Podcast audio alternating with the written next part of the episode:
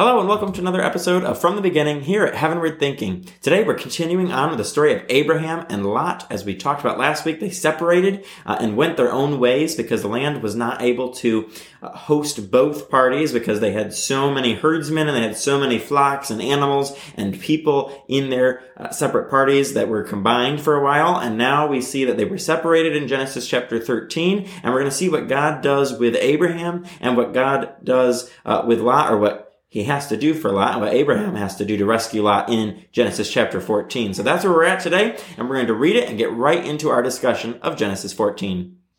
In the days of Amraphel, king of Shinar, Arioch, king of Ellasar, Chedorlaomer, king of Elam, and Tidal, king of Goim, these kings made war with Bera, king of Sodom, Birsha, king of Gomorrah, Shinab, king of Admah, Shemeber, king of Zeboim, and the king of Bela, that is Zoar. And all these joined forces in the valley of Siddim, that is, the Salt Sea. Twelve years they had served Chedorlaomer, but in the thirteenth year they rebelled. In the fourteenth year, Chedorlaomer and the kings who were with him came and defeated the Rephaim in Ashtaroth, Karnaim, the Zuzim in Ham, the Emim in Shaveh Kiriathaim, and the Horites in their hill country of Seir as far as El Paran on the border of the wilderness. Then they turned back and came to Emishpat, that is Kadesh, and defeated all the country of the Amalekites, and also the Amorites who were dwelling in Hazazon Tamar. Then the king of Sodom, the king of Gomorrah, the king of Admah, the king of Zeboim, and the king of Bela, that is Zoar, went out, and they joined battle in the valley of Siddim with Chedorlaomer, king of Elam, Tidal, king of Goim, Amraphel, king of Shinar, and Arioch, king of Ellasar, four kings against five. Now the valley of Siddim was full of bitumen pits, and as the kings of Sodom and Gomorrah fled, some fell into them, and the rest fled to the hill country. So the enemy took all the possessions of Sodom and Gomorrah and all their provisions and went their way. They also took Lot, the son of Abram's brother, who was dwelling in Sodom, and his possessions, and went their way. Then one who had escaped came and told Abram, the Hebrew, who was living by the oaks of Mamre, the Amorite, brother of Eshcol and of Aner. These were allies of Abram. When Abram heard that his kinsmen had been taken captive, he led forth his trained men, born in his house, 318 of them, and went in pursuit as far as Dan. And he divided his forces against them by night, he and his servants, and defeated them and pursued them to Hobah, north of Damascus. Then he brought back all the possessions, and also brought back his kinsman Lot with his possessions, and the women and the people. After his return from the defeat of Chedorlaomer and the kings who were with him, the king of Sodom went out to meet him at the valley of Shaveh, that is the king's valley. And Melchizedek, king of Salem, brought out bread and wine. He was priest of God Most High, and he blessed him and said, Blessed be Abram by God Most High, possessor of heaven and earth, and blessed be God Most High, who has delivered your enemies into your hand. And Abram gave him a tenth of everything. And the king of Sodom said to Abram, Give me the persons, but take the goods for yourself. But Abram said to the king of Sodom, I have lifted my hand to the Lord, God Most High, possessor of heaven and earth, that I would not take a thread or a sandal strap or anything that is yours, lest you should say, I have made Abram rich. I will take nothing but what the young men have eaten and the share of the men who went with me. Let Aner, Eshcol, and Mamre take their share. So here in Genesis chapter 14, we have a lot of different uh, things in this story, a lot of confusing and very hard to pronounce names. Uh, but oh, it's important to look at this chapter, even though a lot of people skip over it as not as important. What we see first, what strikes me in this chapter is how detailed scripture is. And a lot of people criticize scripture and, and its accuracy and its historical accuracy, but it's amazing to look at stories like this where scripture goes out. It seems like it's going on a tangent here of this little subplot with Abram rescuing Lot. And we have this whole detailed battle of the kings and all of all these different kings, four against five, all their names, all their places they came from, and all their people. And it, it's hard to read, but it shows us the incredible detail of scripture. And that's important for us as Christians to know that we serve a God who gave us his word and that it's very detailed and that it's historically accurate. It's biblically accurate. It's, it's theologically accurate. And as we've uh, started going throughout scripture, we've pointed to how important it is to understand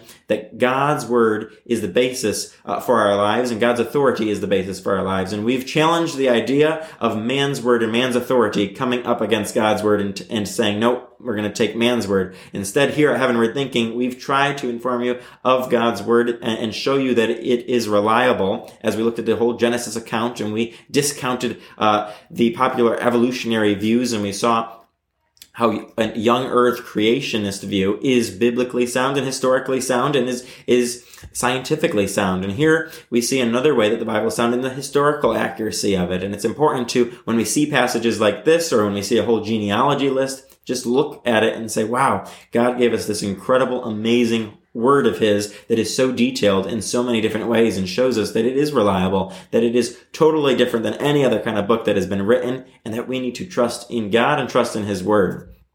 And then when we look at this chapter in Genesis chapter 14, uh, the first part of it is about Abram rescuing Lot. And once again, this is before Abraham has had his name changed from Abram to Abraham. And, we have that uh, as our uh, header here, making sure that we look at that and say this is before Abraham's name was changed. We're going to look at that in the next couple of weeks. Uh, but here it's still being called Abram. And we see that something is going wrong uh, with Lot, that he, unfortunately, is the victim of this whole attack uh, of these kings and how they took over uh, Sodom and Gomorrah. And it points out once again the chapter that we just finished last week of Genesis chapter 13, where we saw that Lot selfishly took the land that looked better to him. He didn't take uh, the land that would have been uh, lesser and give it to Abraham, the better land. No, instead he took the better land that he thought was better, and he selfishly took that, going somewhere where he shouldn't have been going. Uh, we will see later on how corrupt Sodom and Gomorrah were, the places he chose to live in and, and associate with people uh, who were not good characters, who were not people of a godly origin. And, here in this chapter, we see that there are consequences for when we're in the wrong place at the wrong time. Uh, he was in the wrong place and at the wrong time. He was uh, uh, taken a prisoner, and it was because Abram came and rescued him that he was set free. Otherwise, he would have been a prisoner for who knows how long uh, and been uh, treated very poorly by these kings as their prisoners. So uh, it's important for us when we look at this chapter to see how can we apply it to our lives. It might be a little different of a, of a type of chapter than some that we're used to, uh, but we can see here that we need to make sure that we're in the right places at the right times for the right reasons, making sure that we are being submissive to God's will, making sure that we're not being selfish, because selfishness gets us in the place like Lot. Selfishness gets us places where we shouldn't be, around people we shouldn't be around, and in terrible timing for things. Like he was at the wrong place, the wrong time with the wrong people. And, and that's going to be uh, something we look at again when we see how he is involved in the story of the destruction of Sodom and Gomorrah and how God has to providentially rescue him from that again uh, to get him out of where he shouldn't have been. Uh, so we have to make sure that in our own lives we're living uh, where God wants us to be and making sure that we're not being selfish, but instead choosing God's plan, God's authority, and God's word over our own plans, our own word, and our own authority. So that's an important point of application from the first half of this chapter. And then in the second half of the chapter, we have this uh, little blessing by Melchizedek. And uh, well, let's look again at the blessing. It says, And he blessed him and said, Blessed be Abram by God Most High, possessor of heaven and earth, and blessed be God Most High, who has delivered your enemies into your hand. So we see here in this, once again, God is watching out for Abraham and his family by extension. God made a way for Abraham to rescue his nephew Lot. And we see that even though uh, they were still separated and Lot didn't come back and join Abraham forever and they didn't all have a great kumbaya moment. Uh, at least God provided a way for him to rescue his family and to provide for his family and give him another chance. Unfortunately, uh, Lot didn't take the chance and do something good with it. Instead, he went right back to Sodom and Gomorrah eventually and got into some more trouble. But it's important to see that God is continuing to be faithful to Abraham. He's continuing to do something extraordinary through him and through the lives of those around him, already making Abraham a blessing to those around him. As we know, uh, the promise was that, that all nations of the earth would be blessed through Abraham. We see already God is fulfilling a small part of that promise by making him a blessing to his family, those around him, his men, that whole area of the country. And we see that God is faithful. And in our own lives, we can be confident of God's faithfulness. We look at scripture, we see example after example of God's faithfulness. And so we're able to be encouraged that God's going to help us through the things uh, of life, through the difficulties of life. And He's going to be faithful to do what He has promised. If He's given you a calling, be faithful to Him because He's going to be faithful to you and make sure uh, that his plans are taken care of for you. He has great plans for each and every one of us if we are just willing to be submissive to his will.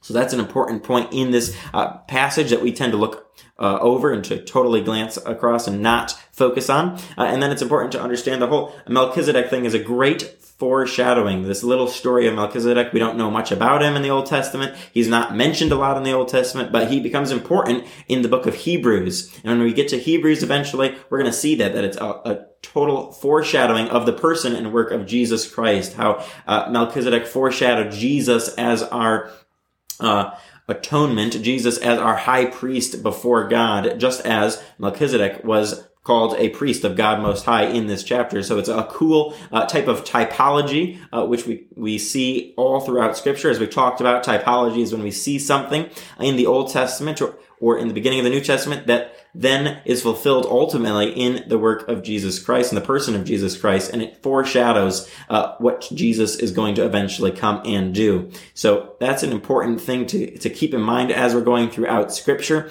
That uh, there are many, many times throughout Scripture that we see a glimpse, a little foreshadowing of Jesus coming, and we're all trying, we're pointing everything towards Jesus, as all Scripture was, and as Jesus himself said, it points to him and it's fulfilled in him. He came to fulfill scripture. So as we saw in Genesis chapter 3, when we saw the first foreshadowing of the promise of a seed of the woman coming and uh, that seed eventually being Jesus, we continue to see little bits and pieces of a foreshadowing of God's ultimate plan of redemption for all of humanity through Jesus Christ. So keep that in mind as we go throughout scripture. Well, I hope you've been challenged by this this week and that you will join us next week as we talk about God's covenant with Abram in Genesis chapter 15. So join us next week for another episode of From the Beginning here at Heavenward Thinking.